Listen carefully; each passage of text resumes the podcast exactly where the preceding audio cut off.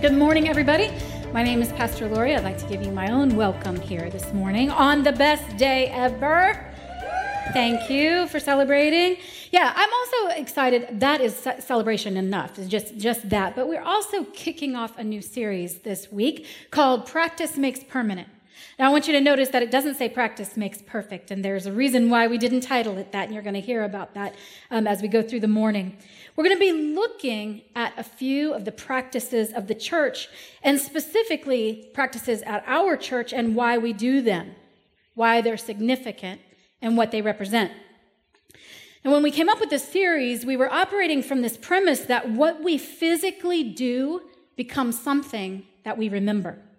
When we engage with something physically, it helps us remember, it helps us stick, so to speak. Now, we just finished, if you've been here for any length of time, you know we just finished a long 12 week series called 12 Words, where we took a look at the 12 essentials of our spirituality, the core basics of our spirituality. And this series is actually going to take a look at a few of the ways that we respond to the essentials of our spirituality. So, over the next three weeks, we're going to be taking a look, and more importantly, we will be practicing as a community baptism, communion, and child dedications. Now, the first two, baptism and communion, are actually sacraments of the church. What that means is that they're rituals of the church that actually represent a very real connection to Christ and our salvation that we receive through him. We'll be talking about those practices and what they represent, and what they signify this week and next. And then the third week, child dedications, that's a practice that we do here at E3 to mark the commitment between a family and, and this church to, as, as we join together to raise children to know who God is and to follow his, the examples of Jesus. So I want you to notice something about all three of these practices. They are all things that we do communally. We do them together as a family. We celebrate together with, on Baptism Sunday as a family, as a community. We, we receive communion together as a family. And we celebrate with the families who have chosen to have their children dedicated in this community. We do that together.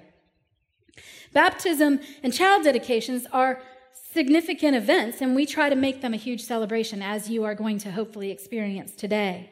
Now, maybe this might remind, I could use this analogy, um, and maybe if, if you have been married, if you are married, uh, maybe you could think back for a moment to the day of your wedding. Whether it was a big ceremony or you eloped, my guess is that you could remember a lot of the details about your wedding day. You'll probably remember that forever. I'm sure if I asked you, you could probably tell me some very specific things that you remember. Good things, and maybe some bad things, maybe some misses, perhaps. Uh, what you wore, who was there, those are things that I'm sure you would remember. Now, I got married uh, more than a couple years ago here in Tallahassee. There's no reason to talk about numbers this morning. That's not, it's not significant. Um, but I will tell you a number that is significant. It was the sixth month of the year, which means it was June in Tallahassee, which means it was hot. That's a detail that I remember. It was so hot that don't say how hot was it, but it was so hot that our pastor almost almost passed out. He was also sick, but the heat overwhelmed him. He almost passed out during the ceremony. I, I mean, he didn't. We are legally married. Everything is fine. Um, the other thing that I remember about that day, among many, many other things, is that as I mentioned, it was summer in Tallahassee, and what happens like clockwork every afternoon in the summer in Tallahassee. Yes, the most magnificent thunderstorm that I had ever seen in all of my life happened. Now, here's the magnificent thing about it it happened literally the second that we walked inside to the reception place after the ceremony and after all the pictures that we wanted to have outside. Blessed be the name of the Lord. Yes. Um, I remember that like it was yesterday. I can almost still feel the stifling heat uh, if I think about it. So I remember a lot of those details, and, and I can remember what that day represented in my marriage. Now, if you've already been baptized, I'm betting you remember the day that you were baptized as well, and how significant it was, and how significant it still is to you. Maybe you can remember where you were, probably, and you can likely remember who was around you, who's with, who was with you. And Maybe if you've ever had uh, your child dedicated to a faith community, this one or another one. Now, your child likely has no memory of that because we usually do that at a very young age, but I'll bet you you remember the details of that day. We had our two youngest children dedicated to the church that we attended prior to E3, and I still remember the details of those day of those days. I remember where we were, and I remember who the people were that were around us. I remember those people who made the commitment with us to partner with us in raising our children, and those many of those people are still a huge part of my children's lives today. Still pointing to them the way to go it's been almost 20 years and more than 20 years in, in, for, in Savannah's case. Now, communion is a little bit different of a practice. This isn't a one time event. This is an ongoing thing we do to remind us of what Christ did for us. God doesn't tell us to practice communion over and over so that one day we'll finally get it right and we don't have to do it anymore. We do this practice regularly so that we will regularly be reminded of the sacrifice that Christ made for us. It's important for us to always remember. And we tend to be, or at least I tend to be, a better forgetter than a rememberer. So we receive communion again and again, so we will always remember that sacrifice. I found this quote as I was preparing for this message. It's from Aristotle. It says, For the things we have to learn before we can do them, we learn by doing them. You may have heard this statement here before. Richard Rohr says it this way We don't think our way into right behavior, but behave our way into right thinking. We do these practices of the church to have a better understanding of who Jesus is and our connection to him. So, all of life, you could say, is about learning and training and practicing so that we can go just a little bit farther than maybe we have ever gone before. So I'm going to use the analogy of training. I want you to bear with me for a moment. Let's let's talk about training for a race, okay? Now, I don't know if you've noticed, I'm not a runner. I'm not. It's fine. It's fine. I, have made my peace with it. Unless something is chasing me, I just don't see the point. I just don't understand it, particularly when I live in Tallahassee. It is just ridiculous. But hey, more power to you guys who run. That's awesome. You do you.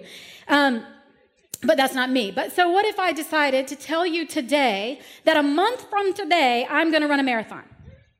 Okay, a, a, half marathon. All right, let's be serious. A 10K. Like a month from today, you still could laugh. That's totally fine because I would tell you I've done zero training. None. Zero training. So I want to ask you, how far do you think I could actually get to reasonably before I just started falling apart? Before I started cramping and struggling to catch my breath, and where I just felt like my whole body was probably just going to give out. Yes, it is hilarious. It's not very far. But I will tell you this I don't know how far it would be, but I can tell you that it would most likely only be about as far as I had ever gone before, which isn't very far. My brain remembers the limit that I reached the last time I ran.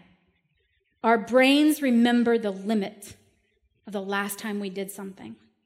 So I have to train it by practicing to go farther than I have ever been before.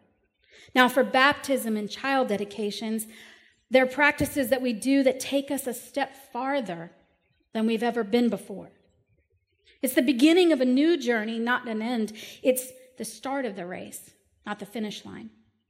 Baptism celebrates the beginning of our participation in the body of Christ, and communion is the continuing reminder of our life in Christ and the sacrifice he made for us. And we practice to train our brain to remember by the act of doing. So, why is all of this important? Well, you heard John say earlier today, probably, or certainly any other week that you might have attended here, that E3 exists to make disciples of Christ, to make little Christs, to grow to be more like him. And to do that, we say that we need to do what Jesus did, to follow his examples. And quite frankly, Jesus was baptized. And Jesus established the practice of communion at his final meal with his disciples. Now, we believe here that baptism should reflect someone's own decision to begin their faith journey. So here at E3, we don't baptize anyone until they are able to understand that decision. That's how we practice baptism here. We also believe that our faith journeys are supposed to include other people. We're not meant to go it alone. Others who have gone um, before us, who can guide us, who can point us to Jesus. We practice child dedications here at E3 to make a commitment and partner with the families that, will, that we will agree to serve in that role as much as it is appropriate for our next generation of believers.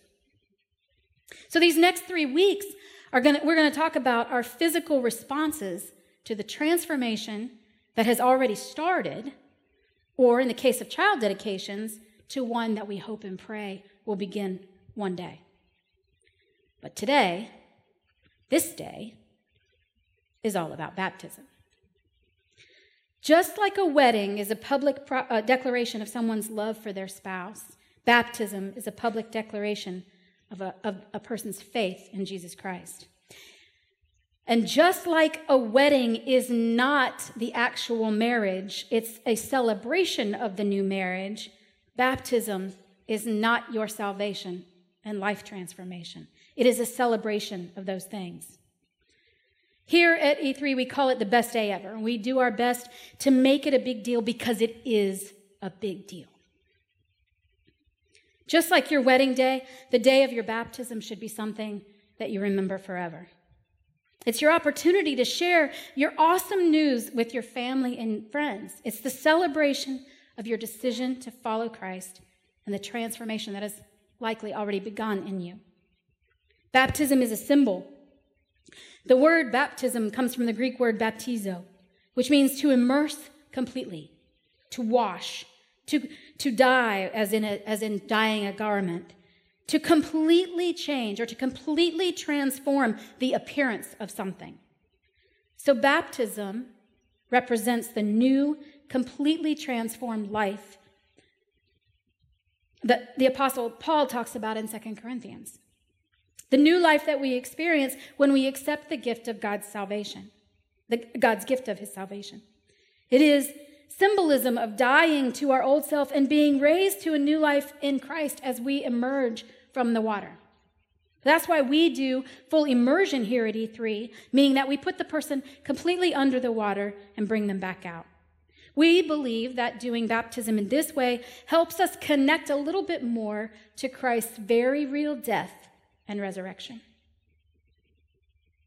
Baptism is an outward response to an inward transformation. You may have heard that phrase before. The baptism itself is not what saves you. Your faith in Christ alone is what does that. But it is an act of our faith and our obedience. We heard in the scripture read this morning that Jesus himself was baptized. Now, Jesus did not need a new life, he had never sinned. He did not need a life transformation. Jesus was baptized as an example of obedience and to set an example for us. So now we are baptized, we get baptized to follow his example. Baptism also connects us to the larger body of Christ, to all of the other believers. Paul writes in 1 Corinthians some of us are Jews, some are Gentiles, some are slaves, and some are free. But we have all been baptized into one body by one Spirit we all share the same Spirit. So we join the family of believers who have been baptized through the Holy Spirit. And so that brings us to today. This will be the best day ever for five people in our community over the course of the morning. There were two in the last gathering, there will be three in this gathering. We've had the privilege, or we will have had the privilege, of baptizing three kids in our community. I want to point out that there's not necessarily a specific age requirement for baptism. We here at E3, we believe it's important that they are old enough, or more importantly, mature enough to understand their decision to accept and follow Christ and to understand the meaning of baptism before they do it. Elizabeth Wilkes is going to join me in a few minutes. She's our children's director here, and she's going to baptize two of the kids who are still part of the E3 Kids program here at E3. And then I get the honor of baptizing a student from student ministries and two other adults over the course of the morning. Now, we've captured on video a little bit about each of their stories and what brought them to their decision today. We'll play that video in both of the gatherings so that you get a chance to hear a little bit about each of the five people's story who are being baptized today, even if only three of them are going to be baptized in this gathering. All five people had a life story before accepting Christ, and now they have a better life story because of Christ, and they want to share it with you, with us with their family, with this community. Now, I want to tell you a little bit about some of the things that we do that may be unique to E3. We have given each person who's being baptized a t shirt. On the back, it says, The best day ever. Woohoo! Because it is, definitely is. And on the front, you'll notice, you'll notice as they come up, there's a t shirt that has a white block in here. Now, the significance of that white block is we've asked them to think about the new life that they have in Christ, who they are now. And so they've each chosen a word or, or short phrase that they're going to write in that block, and they're going to wear that into the baptismal. This is a visual reminder that they are no longer the person of their former life. They are not who they were before. They are a new creation because of their faith in Christ, and their baptism is a celebration of that. We also give each baptizee a candle We'll have their name and the date on it. Now, the significance of that, um, Pastor Mike reminded us in his message last week that Scripture says we are called to be salt and light in this world. And that light, remember, he said, and light was never supposed to shine only for itself, it was always meant to shine and point the way for others. So, this candle represents the new light that shines in each one of these people that are being baptized because of their decision to follow Christ. Now they get to shine a light and point the way for someone else.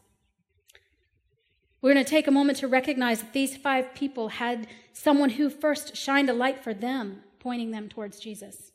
Those people are going to get the opportunity to come up here and light that person's candle, signifying the role that they played in this decision that was made for today.